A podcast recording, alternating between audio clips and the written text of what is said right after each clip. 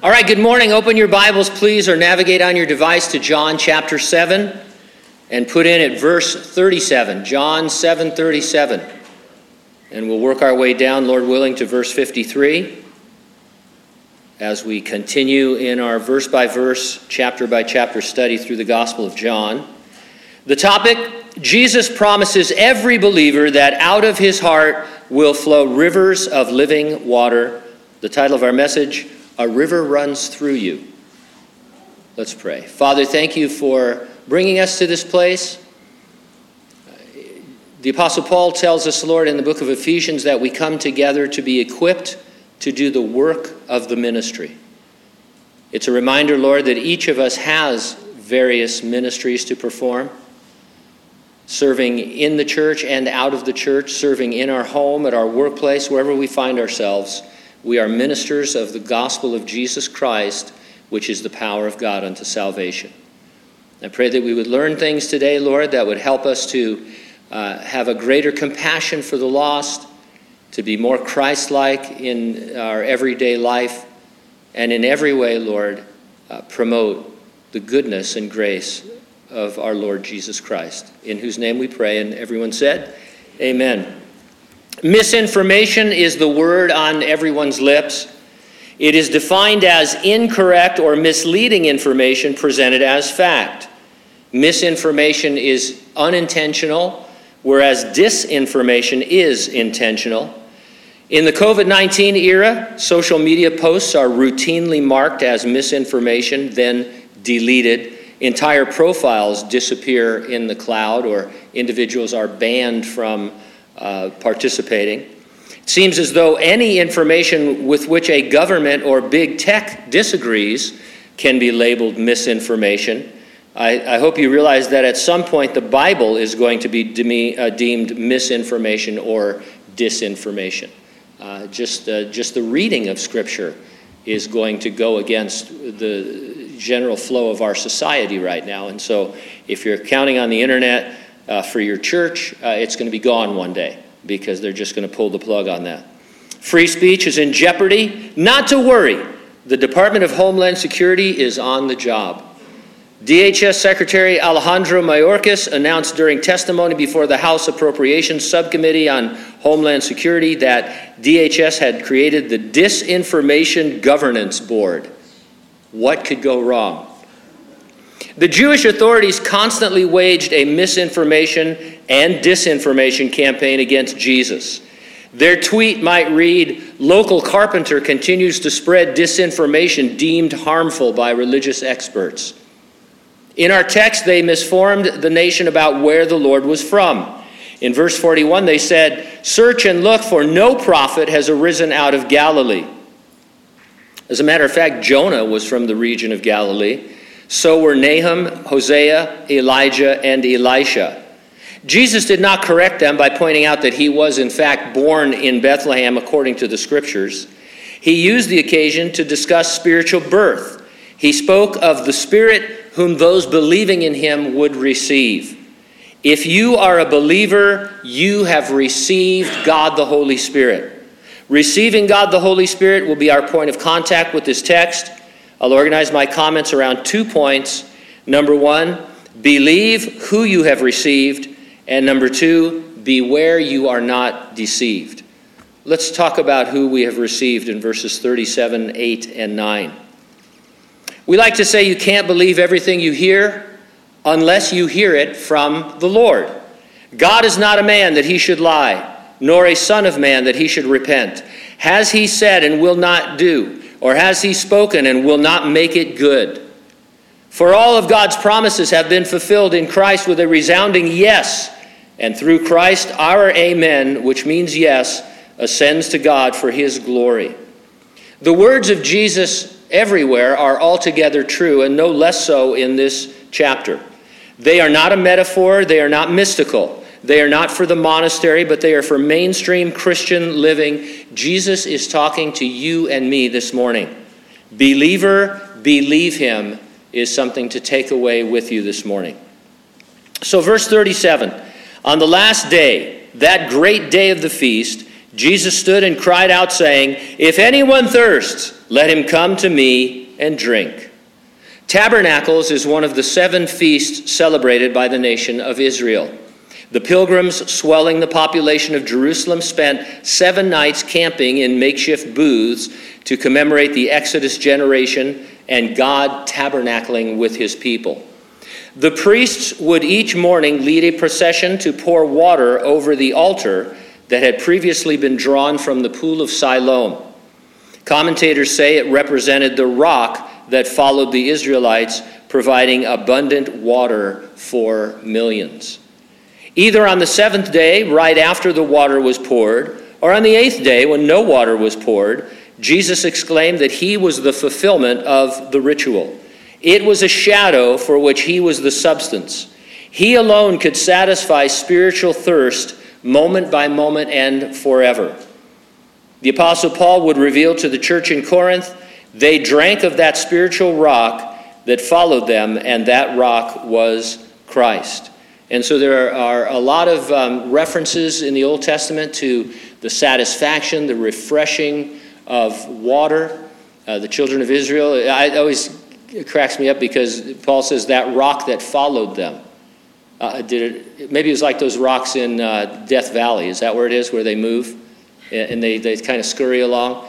But, but this wasn't like a hose bib, you know. It wasn't like going to your hose and turning it on. I mean, this was water that came out of the rock to, to take care of millions of people and their livestock wherever they went. Uh, and so you, when we talk about the flow of water or the Holy Spirit or whatever, this is a torrent of water that is uh, inexhaustible. Verse 38 He who believes in me, as the scripture has said, out of his heart will flow rivers of living water. As I said, uh, loads of verses compare God the Holy Spirit to water. Scholars agree that there is no one particular verse that Jesus was quoting. The Lord seems to have been speaking in what might be called the volume of the book. The consistent teaching of the Old Testament is that God the Holy Spirit is like a refreshing, inexhaustible torrent of life giving water. And so sometimes, uh, you know, Jesus or the apostles or the folks that wrote the New Testament will quote from the Old Testament a specific verse, or you can find out uh, where they're headed uh, from that. But this is a situation in which Jesus is just saying, hey, the, the entire Old Testament uh, pretty much speaks of this. When the Spirit comes, it's going to be like a torrent of water flowing through individuals. Without getting biomechanical, the believer's heart it's belly in the New King or in the King James version. I kind of like that, don't you? I was going to title this "In the Belly of the Blessed" because uh, uh, you know I'm glad I didn't because you didn't laugh. But anyway, uh, it would be a constantly overflowing reservoir of life-giving, thirst-quenching, living water. It is an especially apt illustration to desert living people accustomed to digging wells from which to draw water every few hours of the day. And so when you started talking about inexhaustible torrents of water, uh, people would perk up, just like farmers might here in the Central Valley. Instead of having to beg, borrow, and steal, uh, that's probably not fair, right? Now I just accuse farmers of stealing. My career just ended.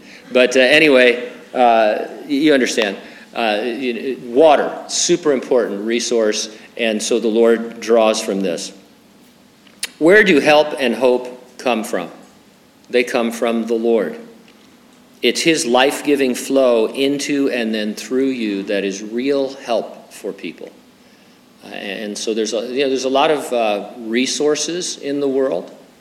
Uh, as a, um, my work as a law enforcement chaplain over the years, there are lots of resources that are available to people through the county and the federal government and all these different things. And those are great. You know, they, they, they can help financially or, you know, in, whatever way.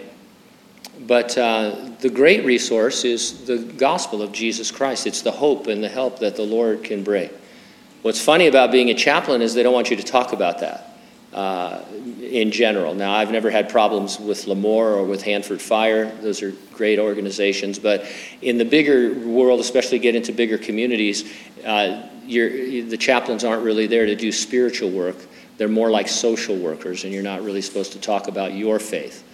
And uh, I like that line that Thanos used at the end of uh, Infinity War. He says, You never used your greatest weapon. And, and so if you're a if you're a person and you're trying to help people with psychology or philosophy or some of these other methods, you're not using your greatest weapon, which is Jesus Christ and the gospel of Jesus Christ, which will transform an individual and perhaps leave them in the situation that they're in, but with grace to endure and to be strengthened. And so uh, don't, you know, understand there's pressures, but you have Jesus to share with people. And uh, not only is it always appropriate, it is, it is the only hope and help that is really significant. This promise is for anyone and everyone, whoever and whosoever who believes in Jesus. Verse 39 But this he spoke concerning the Spirit, whom those believing in him would receive, for the Holy Spirit was not yet given, because Jesus was not yet glorified. God the Holy Spirit is like rivers of living water he constantly refreshes and satisfies the believer. He engages the believer as a conduit to serve others. If you are saved, God the Holy Spirit is present in your heart to maintain and direct this constant source and overflow. Jesus was glorified when he arose from the dead in an eternal body. His resurrection proves that we likewise will be raised or raptured. Everyone will be raised Unfortunately, many will be raised to face judgment. The ministry of God, the Holy Spirit, in the Old Testament did not involve his permanent indwelling. He was with saints, he came upon saints, he filled them for a time, but their bodies were never his temple as we enjoy today. Jesus said it, not me. He said, This isn't going to happen until the Spirit is given, and that's not going to happen until I'm glorified. And that didn't happen until he was resurrected from the dead. And so there's a lot of debate among scholars and Bible teachers about the ministry of the Holy Spirit in the Old Testament, and, and it was just different. It was effective, it was powerful. But the permanent indwelling of God the Holy Spirit is a mystery revealed to the New Testament church. Uh, and it never existed until Jesus rose from the dead. Something we often overlook is that before the day of Pentecost, Jesus was offering national Israel this promised gift. It was part of the kingdom promise. He said through Ezekiel, I will put my spirit in you, and you shall live, and I will place you in your own land. Then you shall know that I, the Lord, have spoken. Uh, he also said through Ezekiel, I will give you a new heart and put a new spirit within you. I will take the heart of stone out of your flesh and give you a heart of flesh. I will put my spirit within you and cause you to walk in my statutes, and you will keep my judgments and do them. This is a new promise he was making to Israel. I will put my spirit within you. That means he wasn't doing that on a regular basis beforehand. Uh, and so, uh, you know, we, uh, they not only missed out on the kingdom, but they missed out on this tremendous relationship. It was all postponed. On the day of Pentecost, after Jesus had risen from the dead and ascended, the promised gift, the indwelling, came upon the disciples. We call it the birthday of the church it was, but Jesus was not done offering Israel its kingdom. It was a watershed moment for Israel because for quite a while, maybe a decade or so, the gospel was preached predominantly to Jews. We interpret this as the Lord continuing to reach out to the nation of Israel. Even after the authorities had had him crucified, the Lord was still offering them the promises. God eventually sent Peter to the household of Cornelius, a Gentile convert to Judaism. A kind of second Gentile Pentecost occurred as God the Holy Spirit came upon them, indicating that there was going to be a change now in the preaching of the gospel. And then finally, the Apostle Paul proclaimed at the, book, uh, in, at the end of the book of Acts that God was postponing his plan for Israel for an unspecified period of time called the fullness of the Gentiles while the gospel went out to the Gentile world. Don't too quickly criticize Israel. I mean, we look at this and we say, man, they, they said no to the Lord. They said no to their kingdom. They said no to this relationship, uh, you know, with the Holy Spirit. What a bunch of bucketheads.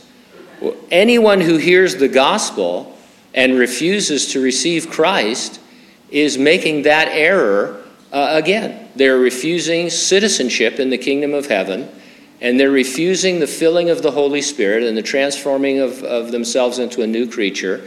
And, and so it continues. And so I always like to point those things out. We look at people and think, oh, that's, they're stupid.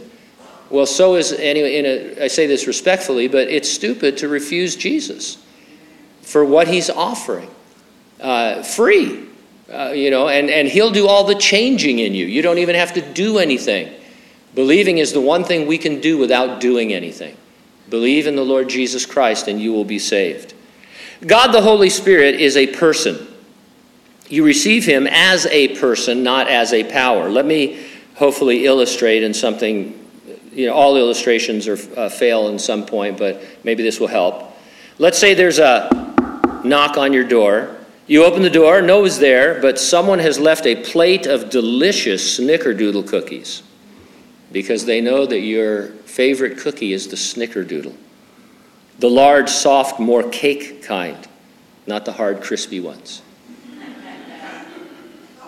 Just mention that in passing. You thereby enjoy a gift from the person, but not the person himself. When God the Holy Spirit comes into your life, it isn't just to leave snickerdoodles on your doorstep. He comes in as a person with gifts. He lives in you, He indwells you. Put simply, if you are a believer, believe you have received God the Holy Spirit in His fullness because you really have. We'll talk more about that in a while. Beware you're not deceived, verses 40 through 53. It was called the birther movement. Its adherents asserted uh, Barack Obama was ineligible to be president of the United States because he was not a natural born citizen of the United States as required by Article 2 of the Constitution. His birth certificate ought, uh, ought to have solved the problem. It was alleged, however, that it was a forgery. Jesus had no certified copy of his birth certificate. It wasn't easy to prove where you were born and where you were from. Uh, uh, do a lot of searching, and you'll find that there, there weren't a lot of documents that you carried around with you uh, in ancient times. It literally relied, relied largely on word of mouth. The rulers would spread misinformation about Jesus' backstory pretty easily uh, because there was so much confusion just culturally about what was going on. And so, uh, you know, if you couldn't prove who you were, they would just kind of do a background check on you and ask people, is this the guy that, you know, came from this town? Oh, yeah, yeah, we know his family, and his family goes way back. I love the Portuguese community here in Hanford. Everybody's related, right? It's so fun. I say, hey, have you ever heard of this guy? Oh, yeah, that's my second cousin on my mother's side who married my brother in law's friend, or something like that. And everybody knows where everybody is from. And that, that's kind of the system that they had in the, in the New Testament. Everybody knew where everybody was from, or they, oh yeah, yeah, that's one of the, yeah, that's one of those line of people and stuff. Because you couldn't just whip out your real ID driver's license. The, you know, there weren't things like that if records were kept, they were kept you know, in a book somewhere, not you didn't carry them around. And so uh, it was easy to misinform or disinform people. And so, verse 40 uh, therefore, many from the crowd, when they heard this saying, said, Truly, this is the prophet. Moses predicted that a capital P prophet would come to Israel. Some thought he would be the Messiah. I want to pause and point out that the people here were futurists. They understood that Moses was predicting the coming of a person in the future. This wasn't some ideology or allegory. A real person, the prophet, was going to come. I mention that because non futurists want to argue that in the New Testament, Antichrist is merely an ideology or an allegory, not a real person who is coming. While we would agree there is a so called spirit of Antichrist at work in the world, there is the Antichrist who's coming to establish a global government in the last days. Verse 41 Others said, This is the Christ. Christ is not a secondary name for Jesus. He would have been known as Jesus bar Joseph, meaning Jesus the son of Joseph. Christ means anointed one it's a title of the Messiah. He would be the one anointed by heaven. But some said, Will the Christ come out of Galilee? Has not the scripture said that the Christ comes from the seed of David and from the town of Bethlehem, where David was? So there was a division among the people because of him. Yes to the Messiah being a descendant of David and being born in Bethlehem. Jesus can check those boxes. You remember we talked last week about when the uh, wise men uh, came to Herod uh, and looking for the king of the Jews uh, he got the religious leaders together and he said, Hey, where's this Messiah supposed to be born? And they said, Oh, in Bethlehem. Um, and so it was widely known that he would be a descendant of David born in Bethlehem. So, why emphasize Galilee here? Well, Jesus never lived in Bethlehem. He may have been there for as little as 10 days, up to a few years after being born, but probably less than that. His family fled to Egypt when Herod started killing babies. Upon their return to Israel, his family settled in Nazareth of Galilee. Now, I was born in 1955 in Stamford, Connecticut. I lived in San Bernardino for 27 years from 1958 until 1985. I've lived in Hanford the last 37 years. Where am I from? Am I from Connecticut? Am I from San Bernardino? Am I from Hanford? Well, it depends on where I am. If I'm in Hanford, I can't really say I'm from Hanford, can I? I can say I've lived here close to four decades, but I'm actually from San Bernardino. If I'm in San Bernardino, I can say, yeah, this is my hometown, even though I wasn't born here. I usually wouldn't say, well, I'm from Connecticut. Uh, that doesn't you know, I was there till I was three. I made a real impact on the Connecticut community, you know. And, and, so, so that's the kind of thing you're faced with here. It's like, well, everybody knows that, you know, Jesus wasn't from Galilee. Well, what? he was, in a sense, from Galilee. He could be considered to be from Galilee. And so that was the narrative spread by the rulers to discredit him as the Christ. They knew he had been born in Bethlehem, but taking advantage of the general ignorance of the times, they said, well, he's from Galilee. He's been there his whole life. And we know that the, uh, you know, this person doesn't come from Galilee. Verse 44 Now some of them wanted to take him, but no one laid hands on him. This is the bad kind of laying on of hands. You know, we, we lay the hands on each other sometimes in prayer or, you know, that kind of a thing in a formal way. Uh, but uh, you don't want these guys laying hands on you because they're going to arrest you. In the earlier part of this chapter, we saw that at least two groups in authority wanted to take Jesus into custody. Both were thwarted supernaturally. It was just not God's time for him to be arrested. Servants of God can be supernaturally protected so that no one so much as touches a hair on their head, or they may be taken hold of. James, the brother of John, is arrested in the book of Acts. Herod kills him with the sword, we're told.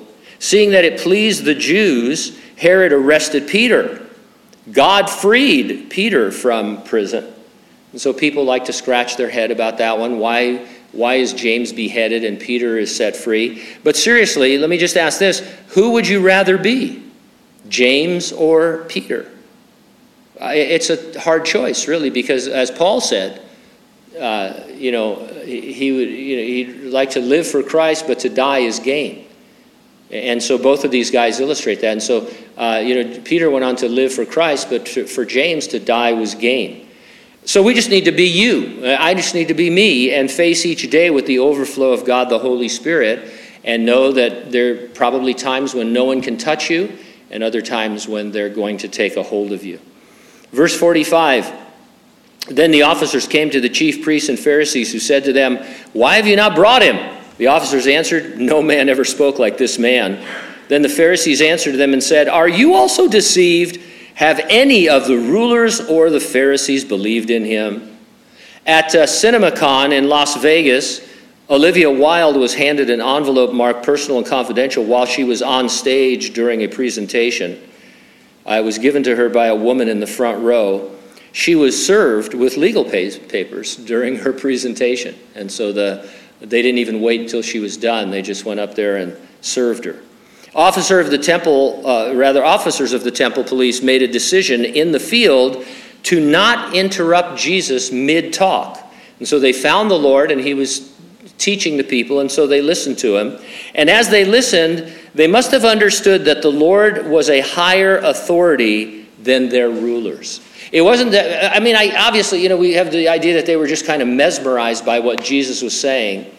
But, you know, having been around law enforcement for a while, I know that, you know, individuals take this seriously and, and they have a duty to perform to those who they answer to.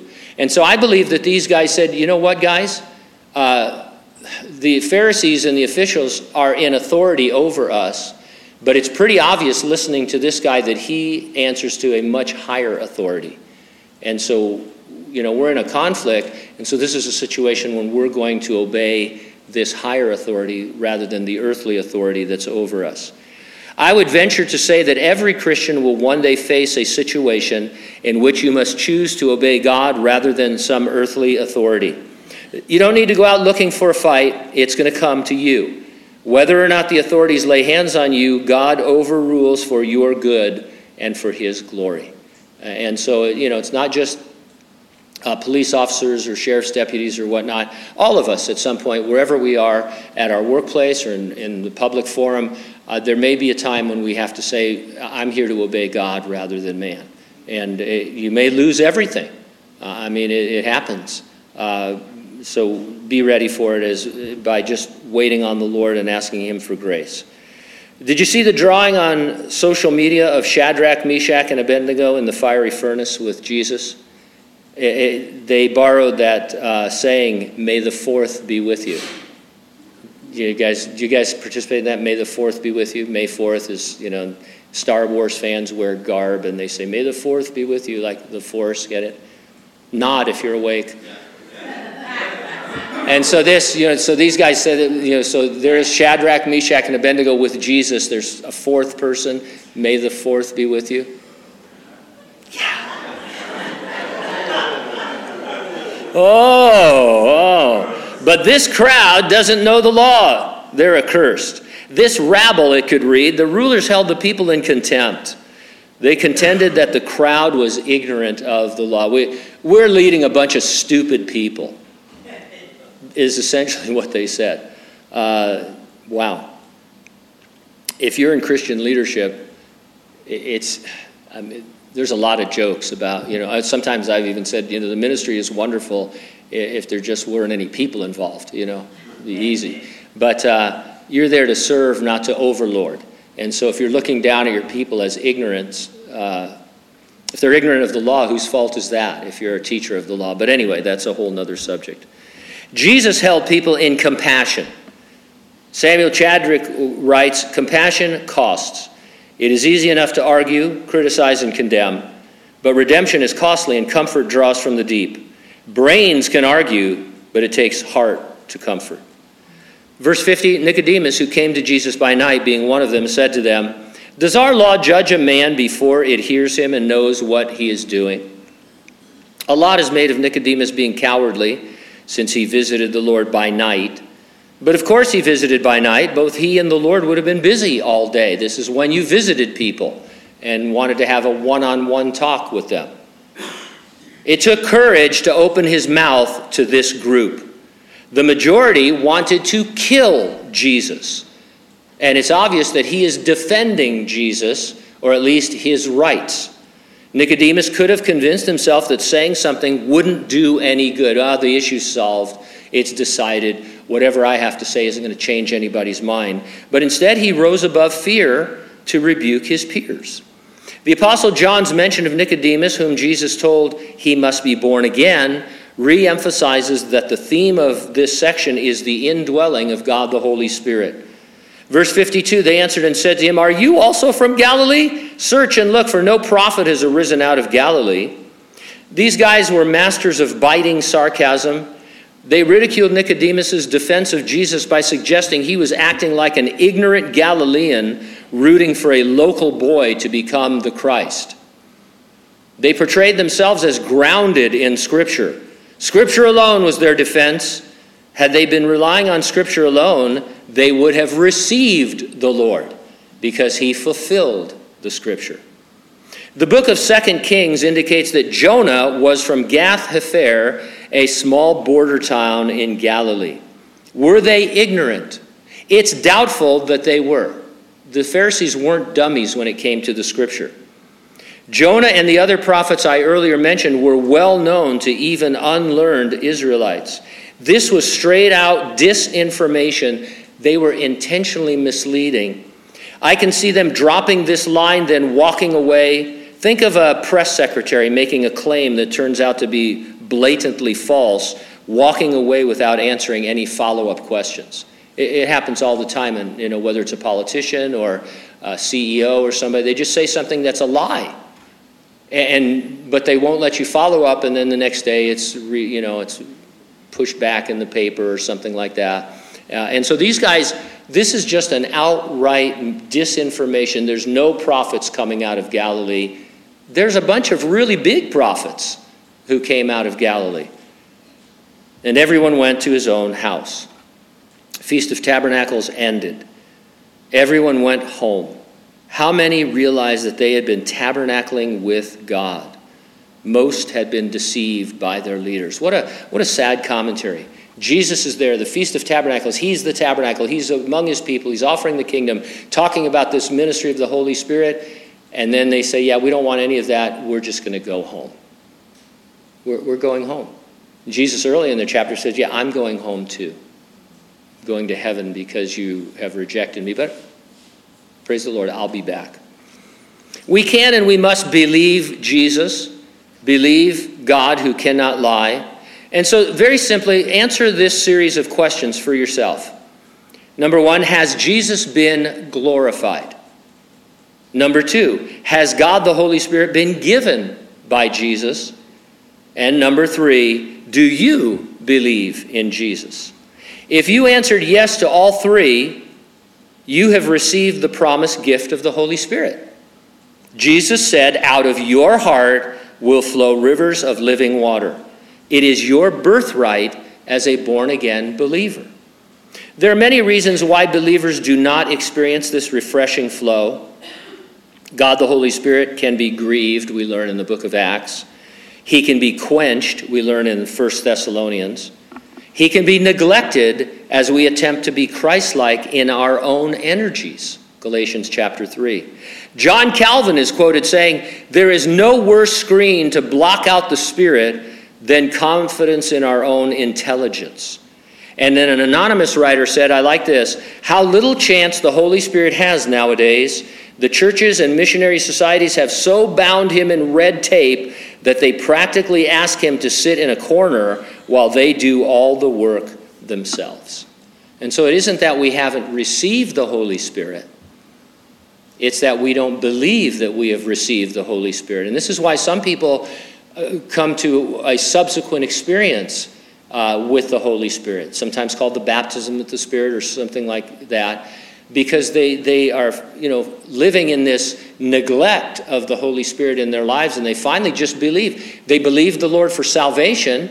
Why not believe him that they are filled with the spirit? Because he says they are and then the, the, the um, difficulty with that is then it goes on to be a teaching that you must always receive it as a subsequent experience in other words you get saved and then sometime later in your life you get this real filling of the spirit it was normal in the first century for you to just be born again, be filled with the Spirit, and just, just be a gush of water uh, rushing through you, ministering to others. And we've lost that in many ways. And so, if you are not experiencing a refreshing, empowering relationship with God the Holy Spirit, how much more will your Heavenly Father give the Spirit to those who ask Him? If you have believed the Lord, you have received God the Holy Spirit as a river of living water. And so, as I said before, believer, believe him. Amen?